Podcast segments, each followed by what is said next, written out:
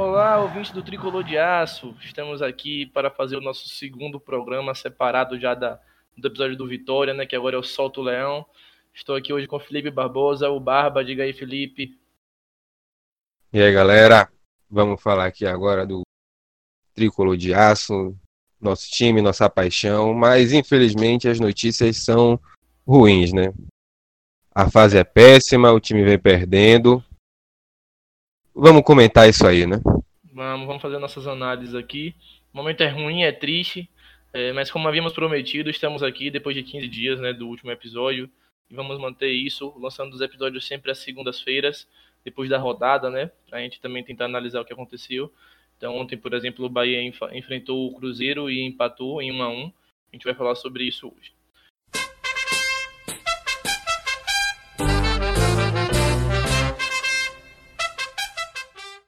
Vamos relembrar né, o que aconteceu nesses 15 dias. O Bahia jogou quatro partidas, empatou um, que foi ontem contra o Cruzeiro, né, perdeu três.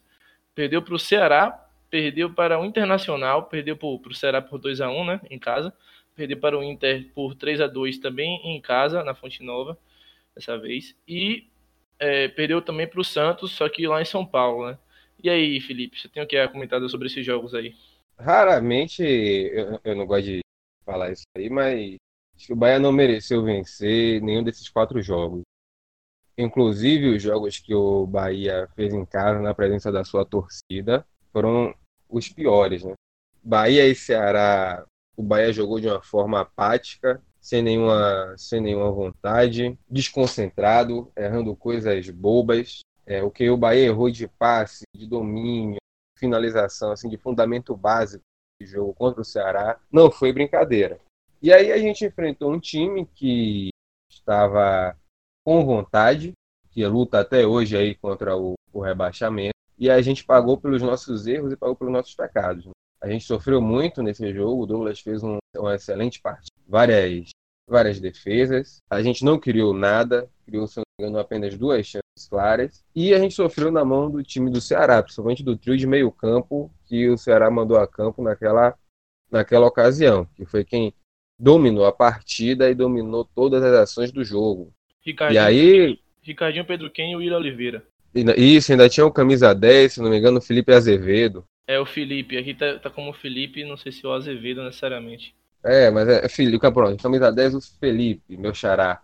E ele também foi um cara que arrasou. E olha que o Ceará não mandou a campo desse jogo, por exemplo, o Thiago Galhardo que desses meio campos que o Ceará possui é o melhor. E veja que um time como o Ceará tem ao menos dois caras de um nível muito bom para essa posição e o Bahia está sofrendo até hoje porque não achou um para encaixar. Né? Fica aí o, é, é, essa questão para a montagem do elenco do ano que vem. Sim. E assim, a, gente, a gente trouxe as peças, mas as peças infelizmente não venderam. E esse jogo ainda foi cruel porque no final a gente conseguiu fazer um gol com o Arthur. E aí, mais uma vez, a lei do ex entrou em campo, a única lei que funciona nesse país. Mas a gente, a gente tomou dois gols de Luiz Otávio, gols de escanteio. E como eu falei lá no Futebol BR, é um absurdo o segundo gol, porque a bola nem escanteio foi. Mas não vamos chorar aqui. A arbitragem, o Bahia não merecia ganhar, perdeu e perdeu com justiça. Agora, Bahia Internacional foi um jogo que o Bahia foi muito no bomba meu boi. Depois de estar tá perdendo no placar, e conseguiu fazer os gols. Mas a desconcentração do time, de novo, era evidente. Aqui, nesse Bahia aí, o Bahia já começava a mostrar que a ladeira já tinha, já estava a carreta embicou para baixo na serra e estava indo embora. Já estava porque... chegando ali no, no, na beirada da ladeira do Pepino ali. Justamente. Porque os erros que o time cometeu nesse jogo foi um negócio bizarro. É, o, a, o recuo de Nino, sai o, o gol do Guerreiro, ridículo. A confusão entre Lucas Fonseca e Guerra, que é o, o lance que sai o gol do, do Paredes. Cara Sim. extremamente limitado, que conseguiu fazer um gol no Bahia. E a partir daí a gente foi jogando na vontade para tentar fazer os gols. Conseguiu fazer dois gols, ok, mas ficou, ficou um gosto muito obviamente, pela derrota, por mostrar que o Bahia é, parece que chegou no seu limite, tanto técnico quanto físico. Contra o, contra o Inter parecia fácil fazer gol no Bahia, né? Guerreiro parecia que estava brincando contra a criança. E jogava do Não, lado. Guerreiro, Guerreiro que tinha, se não me engano, três gols no campeonato antes do Bahia. Sim. É complicado. É, e aí, nesse, nesse jogo, aí a torcida do Bahia realmente faz parte dela. A briga que, as contas que se fazia para Libertadores se esvaíram e os elogios que vinham das últimas rodadas realmente foram embora, né? Sim. E aí, aí já, já, já tem até críticas a uma parte da torcida que já tem na cabeça do Roger, etc. Acho que não é para tanto. Não, é demais. Acho que Roger não tem culpa do que está acontecendo com o Bahia necessariamente, não. Ele, claro, tem a parcela dele, mas não acho que seja a principal solução para o Bahia agora tirar Roger do, do comando técnico. Pelo contrário, tem que manter ele para o ano que vem, para ele participar da montagem do elenco, para ele escolher jogadores que ele queira trabalhar. Acho que isso é crucial para o ano que vem, para o planejamento do ano que vem. É, o Bahia- Justamente.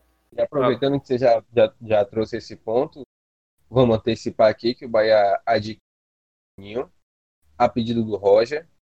O Juninho se tornou a contratação mais cara do Bahia. Juninho foi quanto mesmo? 5,7 milhões de reais. É. Ele também tem dado uma escorregada, né? Sim. Mas assim, eu, eu, vou, eu vou liberar ele, não vou ficar ele como ficaria muita gente time, porque é, é, é assim, quando a fase tá ruim, irmão, pra você tirar um que se destaque, tá difícil. Ah, é. Não, isso é verdade, isso é verdade. Acho que é como a gente tinha dito no- no- em outros episódios mais no início, a gente falou que, por exemplo, Moisés estava jogando bem, não era necessariamente um- uma evolução do jogador Moisés, mas do esquema tático, né, como um todo, do time que estava jogando bem. O próprio Nino Paraíba também se aproveitou disso e começou a embalou uma ótima fase aí. né? O Bahia ainda enfrentou Santos, né, que tomou perdeu de 1 a 0, e o Cruzeiro ontem, né? Ontem também foi doído, foi doloroso. Contra o Santos, tem um. O Bahia também fez uma partida muito pobre contra o Santos. Chegou a criar umas duas oportunidades ali no início com o Gilberto, mas depois só deu Santos. É, antes de falar do, do- da estatística aqui para mostrar uma estatística alarmante, o Bahia perdeu o Santos nesse, pelo Santos nesse campeonato duas vezes por 1 a 0 com dois gols de Sanches, que foram praticamente de pênaltis. Né? Curiosidade Isso. aí ruim. E aí na Praticamente porque no primeiro, no primeiro turno ele faz o gol do rebote do pênalti. né? Isso, exatamente, exatamente. Que inclusive, se eu não me engano, foi em cima do Marinho também o pênalti, né? Isso. Foi dois pênaltis em cima de Marinho. Ou foi Solteudo? Mas não interessa, Eu né? vou, eu, vou, eu vou arriscar que foi Marinho. Mas não interessa. É, pode, pode ter sido, né? Porque Marinho gosta dessas dessas simulações, assim, exagerar no- na reação, né? Mas enfim, na estatística aqui, por exemplo, que mostra que é um absurdo. O Bahia é, jogar reativamente, a gente já- viu muitas vezes já viu dar muito certo. Então, por exemplo, o Santos teve 61% de posse de bola e o Bahia 39%, até aí tudo bem. O problema é que nas finalizações o Bahia geralmente ele equipara isso porque ele consegue chegar, consegue finalizar. Contra o Santos, o Santos teve 19 finalizações, o Bahia teve 3 absurdo de diferença de volume de jogo, né? De chances criadas, de chutes a gol, né? Então, o Bahia tá, tá, tá chegando talvez no, no esgotamento do, do estilo de jogo é, reativo. Não sei, vamos discutir mais à frente. Vamos falar ainda do jogo do Cruzeiro, que foi ontem.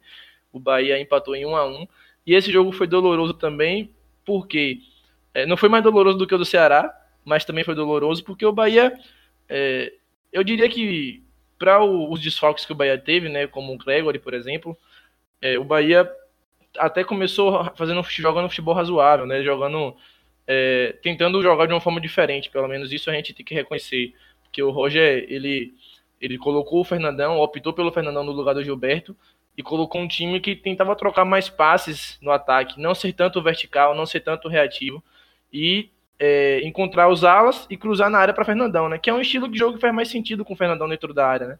Só que é, não deu tanto certo. Assim, criou algumas oportunidades com esses cruzamentos. O Fernandão até perdeu um gol de cabeça, que não era tão fácil ele, mas, mas a movimentação dele que conseguiu fazer aquele, a finalização de cabeça. Mas é, aos 66, né, o Bahia teve o gol de pênalti, que foi pênalti de, de Orejuela, a bola bateu na mão no chute do Fernandão. O Fernandão cobrou o pênalti, fez o gol. E aí você pensou, pô, agora o Bahia com. O Orejuela foi expulso, o Bahia com um a mais. É, talvez o Bahia consiga segurar esse resultado e vencer essa partida. E o Cruzeiro no segundo tempo não estava fazendo uma boa partida, não estava conseguindo criar tantas oportunidades. E aí o Sassá encontrou um espaço ali também. Acho que um dos grandes defeitos do Bahia nesses quatro jogos é, é, são esses espaços que o Bahia está dando. E o Sassá encontrou um espaço ali e acertou um chutaço no ângulo do Douglas e empatou o jogo, né? Depois disso, inclusive, o gol foi aos 30 minutos. Depois dos 30 minutos do segundo tempo, só deu o Cruzeiro, mesmo com um a menos. Foi ridículo, né? É, outro ponto também que eu trago é que o, o Roger tirou o Fernandão e colocou o Arthur Kaique, o time com um a mais empatando. Então, Aí o Arthur Kaique ficou se revezando ali com o Rogério no ataque, sendo que ainda tinha Gilberto no banco. Mas é, é, é decisão do técnico treinador aí que eu, eu, eu questiono, né? Então o Bahia nesse cenário foi para quatro jogos que a gente estava prevendo vários pontos aí e saiu com um, um pontinho sofrido. E a gente vai entrar a gente aqui tava no... prevendo sete pontos. É. A gente saiu com um ponto. Foi, foi pior do que. Acho que até o pessimista não esperava um, uma fase dessa aí. Três derrotas e um empate.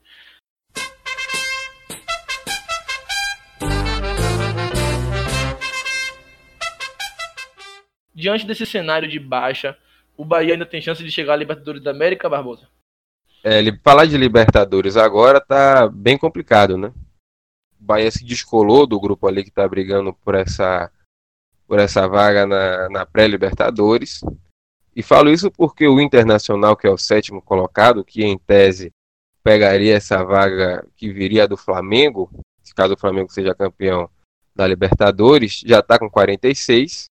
E se a gente for pensar que o Atlético Paranaense já está em sexto e, em tese, caso o Flamengo ganhe, também vai abrir mais uma vaga ali para o oitavo, já está a três pontos do Bahia, que é o Corinthians. Até o Goiás já passou do Bahia. Passou graças ao número de vitórias que eles têm um a mais. Então, se a gente estava empolgado no último episódio fazendo, fazendo contas, agora é hora de ter cautela. E falo isso também porque a tabela aqui para o Bahia, a gente vai falar para os próximos quatro jogos, digamos assim, é, acredito que o Bahia tem apenas dois jogos acessíveis aí, que é Bahia e Chapecoense, e Bahia e Goiás fora, porque vai ser um, uma, uma pedreira mas Flamengo e Palmeiras em casa é complicado. E Goiás fora, na fase que o Goiás vem também, é ruim. Mas ainda assim, acredito que o Bahia possa pelo menos pontuar lá. Jogo mesmo para três pontos nessa. O que está vindo aí é só a Chapecoense. Eu acho que a situação do Bahia para a Libertadores está complicada. E a gente vai fazer, me parece que um ano com a campanha mais honesta, né? não brigamos por rebaixamento, ficamos ali figurando sempre na primeira parte da tabela, ou na, maior parte do campeonato ali na, primeira página da tabela, o que já é um avanço para o que o Bahia vinha fazendo nos últimos. Sim, sim. Agora, então você acha que o Bahia ainda pode chegar contando com esse, esse aumento do G6 para um G8 no caso, né? É, se a, a, consideração é a seguinte: se aumentar de G6 para G8, digamos que o Corinthians continue nessa fase ruim, cara, ele já foi demitido, o Corinthians continue descendo ladeira abaixo. A briga por essa oitava vaga, em tese, olha, em tese, seria Bahia e Goiás. Isso eu estou olhando hoje, pensando que o Corinthians, com a demissão de Carilho, o time vai continuar jogando mal, não vai conseguir vencer a maioria dos seus jogos. E ficaria ali Bahia e Goiás, que vem, que vem até é bem, né? Tá fazendo uma campanha muito parecida e, e similar ao Bahia. Esses dois times brigariam por essa oitava posição aí. O Goiás vem bem no caso, né? Agora, o problema, eu acho que mesmo que abra G8, acho que o problema maior é o Bahia mesmo, que não, não tá jogando bem, né? Tanto que. É isso. A gente teve problemas. A questão, a questão é essa: o Bahia voltar a jogar bem. É isso. É justamente Porque, esse assim, ponto aí. Vamos, vamos fazer aqui já um exercício. Dos jogos que restam para o Bahia, aí eu já falei da, bloco de quatro jogos. Depois disso, os outros quatro jogos que o Bahia tem, aí já dá uma, uma, uma melhorada, porque é Atlético Mineiro, CSA, Vasco e Fortaleza. Sim. São times, em tese, vão ainda estar brigando por zona de rebaixamento, com CSA e Fortaleza. São jogos que dá para o Bahia ganhar, e o Bahia tem, e o Bahia tem o Atlético Mineiro e o Vasco em casa. Sim, se você quiser sim, o coração de criança,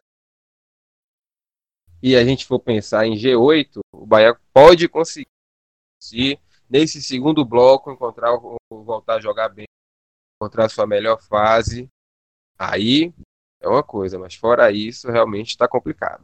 É, eu acho que eu tô, tô bem por aí também com você. Eu acho que o Bahia, o maior problema do Bahia hoje é justamente encontrar esse futebol, porque tem, tem chance de ter um G8, tem chances claras de ter um G8. Hoje já tem um G7, né? Porque o Atlético Paranaense é o sexto e caiu uma vaga porque é campeão da Copa do Brasil. Então tem muita chance de virar um G8 com o Flamengo campeão da Libertadores e o Bahia pode beliscar essa vaga aí, né? São oito vagas, por sinal.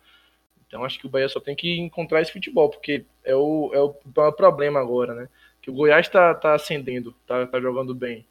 O Corinthians trocou de técnico, não se sabe o que pode vir por aí, né?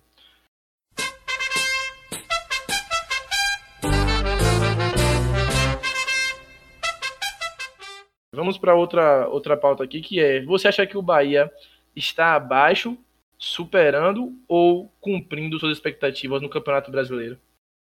Para mim, o Bahia está cumprindo as suas expectativas. É, hoje, décimo, até oito rodadas atrás, o Bahia estava superando as suas expectativas. Hoje a gente está ali fazendo o que dá para fazer. Sim. Porque vamos lembrar que a gente é o quarto orçamento, em décimo. Então, e melhor, melhor que na temporada passada. Se a gente for pensar em degrau por degrau, se evoluir pouco a pouco, ano a ano, ainda assim é uma evolução. Repare que é a primeira vez em muito tempo que o Bahia não briga por rebaixamento. É, também concordo com você. Acho que o Bahia está cumprindo com a expectativa de um time que se organizou, se organizou financeiramente, está conseguindo até comprar jogadores agora, que era uma coisa que o Bahia nem pensava alguns anos atrás.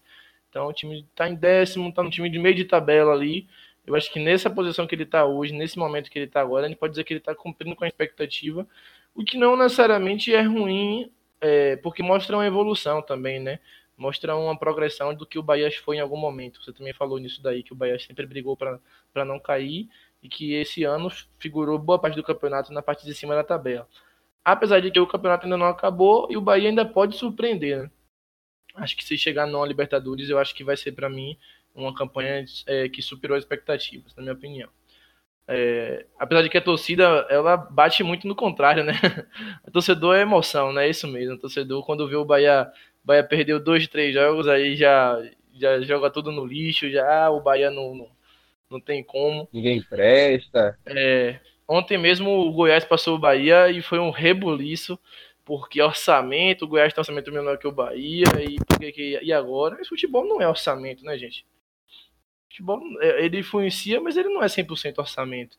Ainda mais, no, ainda mais no futebol brasileiro, né, que é um futebol tão equilibrado que o, o, tirando hoje alguns times que têm um, um, investimento muito maior, de forma geral, tem, tem times que, que com pouco orçamento conseguem bater frente, conseguem é, dentro do jogo ali até ganhar, né? A gente viu, por exemplo, CSA conseguir vencer partidas importantes aí, tá?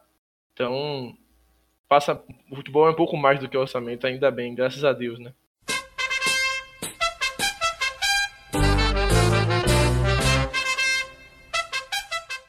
É, uma coisa que a gente tem que discutir também, Barba, é o sistema defensivo do Bahia, né? Porque era um ponto positivo do time de Roger, que mostrou muitos problemas nos últimos jogos. Que problemas foram esses e como o Roger pode contornar esses problemas? A gente até comentou isso já nessa, na primeira parte da, do episódio, que o Bahia está oferecendo espaços aos seus adversários que o Bahia não costumava oferecer. Então, tem um problema sério que é a descompactação do, do sistema do time, do sistema defensivo, E isso aí você pode dizer que é cansaço, que você jogar compactado exige uma, uma um certo rigor físico, Sim. que você tem que correr toda hora atrás da bola para manter sua função, pode ser mesmo cansaço. Para, Lembrando para que o Bahia disso, claro. que o Bahia também é um time de muita transição, né? Isso. Então, ele, ele, essa, esses espaços aí, esse cansaço que você tá falando, pode influenciar também, ser influenciado, porque essa transição do Bahia de tá na frente lá criando jogada vertical, daqui a pouco você tá com o time todo lá atrás, marcando atrás da linha da bola. Sim, agora lembrando, a gente fala de cansaço, as pessoas acham que é besteira e tal, mas brincando, brincando, o Bahia já fez 63 jogos na temporada. É um dos times que mais jogou, não só no Brasil, mas um dos times que mais jogou no mundo no ano de 2019. Então, aí você a gente discute de novo calendário, ok, mas isso aqui não é a não é o ponto principal, mas que cansaço num time como o Bahia, que precisa de uma aplicação tática muito maior para suprir suas, suas deficiências técnicas, cansaço pesa e pesa bastante, né? Agora, tem isso, cansaço, e tem mesmo o que o principal que eu percebi vendo no estádio contra a Inter e contra a Ceará, que é desconcentração. Se o time realmente se desconcentrou, não sei por qual motivo.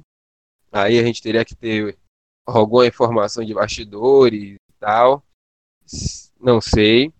Mas o time realmente teve jogos que entrou com a cabeça na lua, é, entrando, como dizia antigamente, entrando mole nas divididas, errando besteiras, certo? Isso aí, ao menos, a gente espera que isso aí, que é o básico do básico do básico do futebol profissional, seja corrigido, que é fundamento. Sim. Entrar focado, né? Entrar é, com a faca nos dentes, diremos assim. Justamente. E agora, agora assim, a gente está falando de erro defensivo, ok. Mas um cara que para mim foi símbolo dessa fase do Bahia, quando fala de foco, foi Gilberto. É. é, eu não falo só, nem só desses últimos quatro jogos, o Cruzeiro ele não jogou, mas desde antes, desde lá, jogo contra o Atlético Paranaense, é que ele foi bem, ele perdeu aquele jogo contra o São Paulo, é, contra o Grêmio ele não foi bem. Agora, quando chegou contra o Ceará e contra o Inter, ele foi péssimo. Péssimo, péssimo, péssimo. Errando tudo que tentava. Tudo. Só para colocar aqui que o Bahia nos quatro jogos que a gente falou, né, desde o jogo do Ceará para cá, que é desde o último episódio que a gente gravou, o Bahia sofreu sete gols, né, em quatro jogos. E era um time que vinha, vinha tendo clean sheets, né, na verdade, não, em vez de sofrer gols era era clean sheets, não sofria gols. E já para o que você falou do ataque aí de Gilberto, você acha que o ataque também o problema é então é, é desconcentração, né? Não, aí o, os problemas vão ser os mesmos, ao meu ver.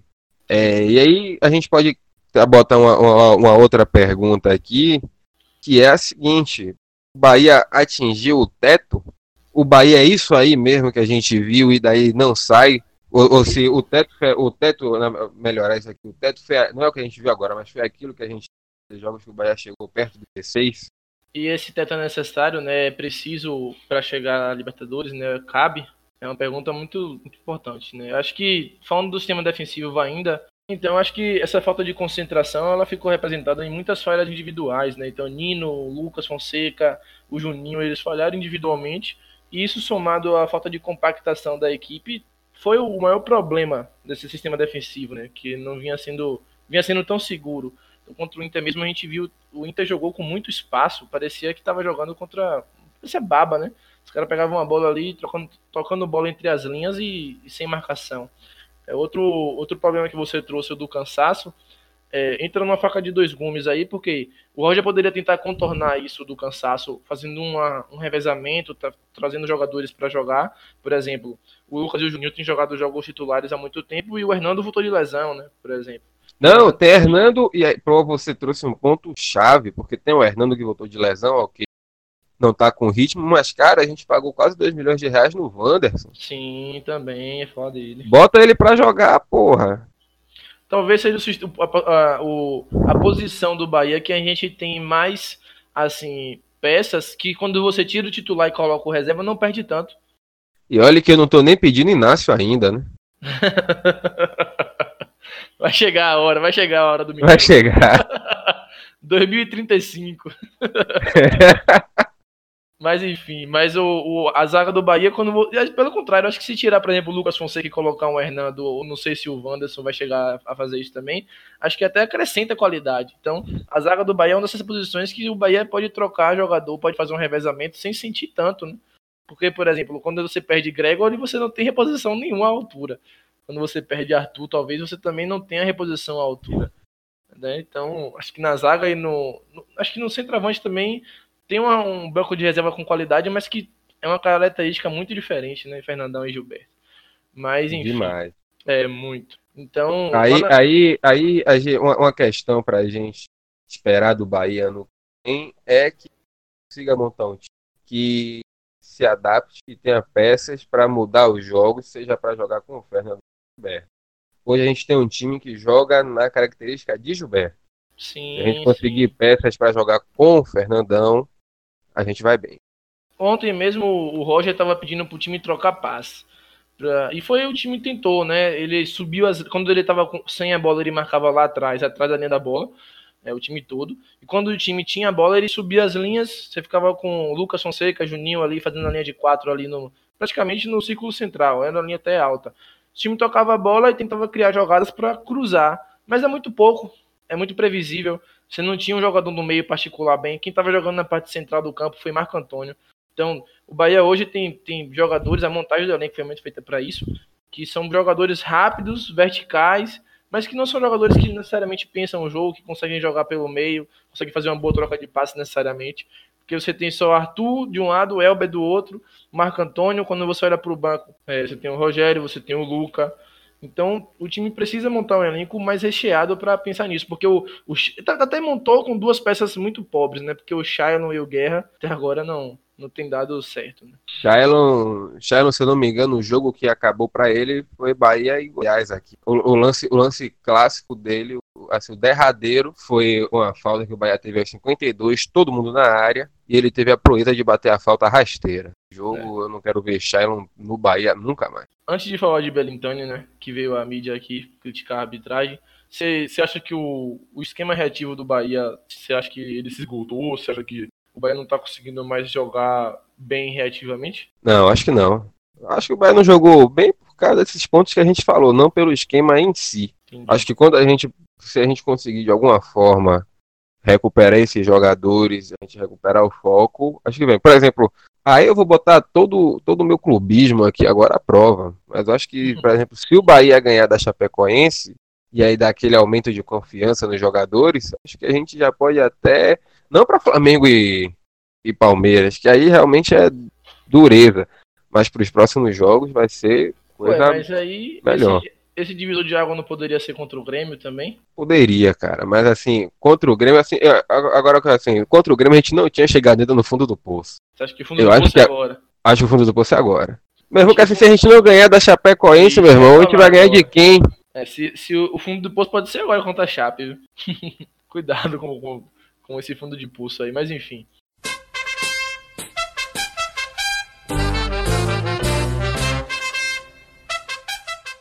Então, é. Belintani veio a mídia criticar a arbitragem, né? Você acha que você acha que foi um bom momento para vir a mídia criticar a arbitragem e da forma que ele fez também não foi muito legal, né? É isso. É, aí eu tenho dois pontos a fazer a comentar sobre isso aí. Primeiro, não gostei do tom que o Belintani Sou extremamente crítico reclamar de arbitragem teve um exemplo recente do Palmeiras. E vai dar até uma polêmica aqui, não é o futebol brasileiro, mas futebol, o programa Futebol BR, mas deu certo porque me parece que nos jogos o Palmeiras é viciado. Ok, mas sou contra dirigentes que fazem isso. Fiquei muito decepcionado com o Bellintani, que é um cara que eu gosto, que eu elogio muito. Mas outro ponto que dá, que tem que dizer é que no fim das contas deu certo. O próprio Bellintani deu uma declaração depois, pedindo desculpa por ter chamado a arbitragem de merdinha, mas é, o ponto principal foi o seguinte: Belintânio comentou numa entrevista no final de semana que o Bahia tinha oito representações abertas na CBF contra a arbitragem, isso durante o Campeonato Brasileiro. Dessas oito, nenhuma tinha sido respondida. Nenhuma. A CBF não respondeu nenhuma das oito reclamações oficiais que o Bahia fez. Outro ponto, Berentani falou que não tinha conseguido ainda nenhuma audiência com Gaciba e nem com o presidente da CBF. Por incrível que pareça, após a reclamação, as oito reclamações do Bahia foram respondidas. Aí, ok, a gente não sabe até que ponto, se por exemplo algum árbitro vai deixar de apitar jogos do Bahia, eu não sei nem se isso aqui no Brasil é possível. E ele conseguiu uma audiência com mesmo por telefone ou por Skype, que ele não lembro agora o meio que ele falou, mas ele disse que ele conseguiu uma reunião de três horas com o Garciba, que ele conseguiu. Oi. Que louco, né? Se age juridicamente legal, com representações, com, com como um clube e instituição deve fazer, e você não é. Não é respeitado. É, não tem atenção. Aí você vai pra mídia, fala besteira. Bota o pau na mesa lá. É. Aí você vai lá e consegue tudo que você queria. É, Justamente. A CBF, ela é. Porra, surpreende, né? A gente, a gente é surpreendido a cada, a cada ação dessa aí da CBF de amadorismo. Justamente, aí ele falou que após ter chamado a CBF a arbitragem de merda, de merdinhas, ele conseguiu três horas de reunião com o Gaciba, onde ele pôde mostrar todos os erros que foram cometidos para o Bahia, ou, desculpe, contra o Bahia nesse, nesse campeonato. E é o, que, é o ponto que você falou a chave, assim, se você for fazer tudo de forma legal e nos meios legais que você abrir reclamações e tal, ninguém vai te respeitar se você for o Bahia. É. Acho que outros times também é, de outras regiões que não tem tanto poder sofrem do mesmo. Aí você vai lá, reclama, todo mundo te ouve. Lamentável, né? Demais. Eu, inclusive, acho que essa, essa ação de dirigente via público e tal deveria ser é, não deveria não existir, na verdade, deveria ser punida, na minha opinião. E não eu concordo plenamente com você. Plenamente.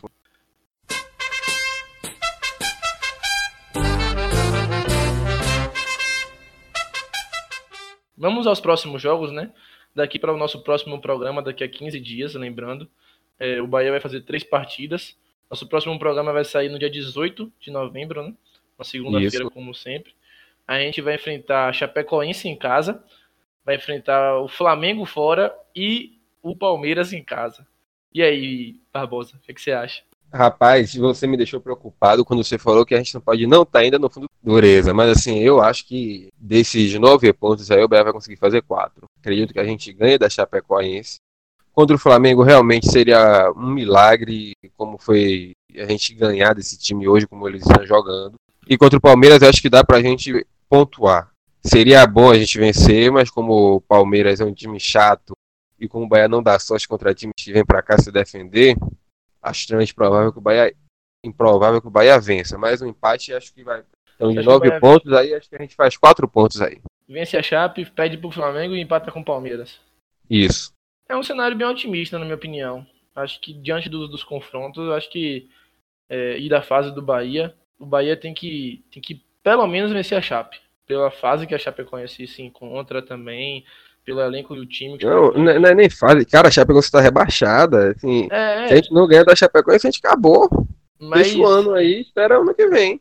Mas você sabe que também o Bahia é um, é um time que gosta de, de surpreender nesse sentido, né? Lembra tem, série tem um amigo meu que, que, se eu perguntar ele hoje, ele descobriu a perto da Chapecoense. Porque é, ele diz que o Bahia não dá sorte com um time que joga de verde. Ah, não, aí é demais. Aí é, é demais. aí, aí se você perguntar a ele aí, Bahia, Bahia e Flamengo, desses três jogos, Chapecoense e Flamengo, é capaz de ele dizer que o Bahia faz zero pontos aí, porque a gente não dá sorte com o time de verde. Zero pontos eu acho demais. Acho que no mínimo o Bahia empata com a Chape. Mas acho que no cenário legal o Bahia vence a Chape aí. Consegue até, pode conseguir um empate com o Palmeiras. O Flamengo é uma derrota certa, né? Mas, porém, todavia, a gente tá falando de futebol e a gente sabe que tem a mística. Tem a mística. Vai que acha um contra-ataque ali com o Elbinho. Vai que, né? Vai que. Quem sabe? Bora ver, bora esperar aí. Mas a probabilidade é a gente tomar um cacete do Flamengo aí, porque a gente não tá jogando bem e o Flamengo vem voando, voando, voando, voando. Vamos encerrar o programa aqui, Barbosa? Vamos nessa. A gente já tem já 38 minutos. A gente tinha muita coisa para falar também, né? O momento do Bahia. Acho que quando tem, tem um momento ruim, a gente fala mais, né? É porque a gente quer externar nossas frustrações. É um divã. o tricolor de aço virou divã hoje aqui. A gente tá, tá frustrado demais. O meu pai foi pro jogo do, do Bahia Ceará no Pituaçu e voltou transtornado. Vou, vou te, eu vou te dizer que nesse jogo, os 15 minutos sentado na arquibancada, não tinha nem força para ir para casa. É, foi, foi duro, velho. Foi um golpe duríssimo. Foi. Duríssimo. Aquele, aquele jogo ali eu fiquei extremamente frustrado. Foi absurdo. Não, não, não vamos lembrar, não. Chega a me arrepiar aqui. Vamos encerrando o é. programa por aqui. Foi o segundo episódio do Tricolor de Aço. Espero que vocês tenham gostado. É, Viva Barbosa, quer deixar alguma uma palavra aí? Nada, só agradecer a nossa audiência e espero vocês aqui para nos ouvir de novo no dia 18 de novembro. Beleza. Então vamos encerrando. Obrigado pela audiência. Espero que vocês gostem, compartilhem, mandem mensagens. E até a próxima. Um grande abraço. Fui!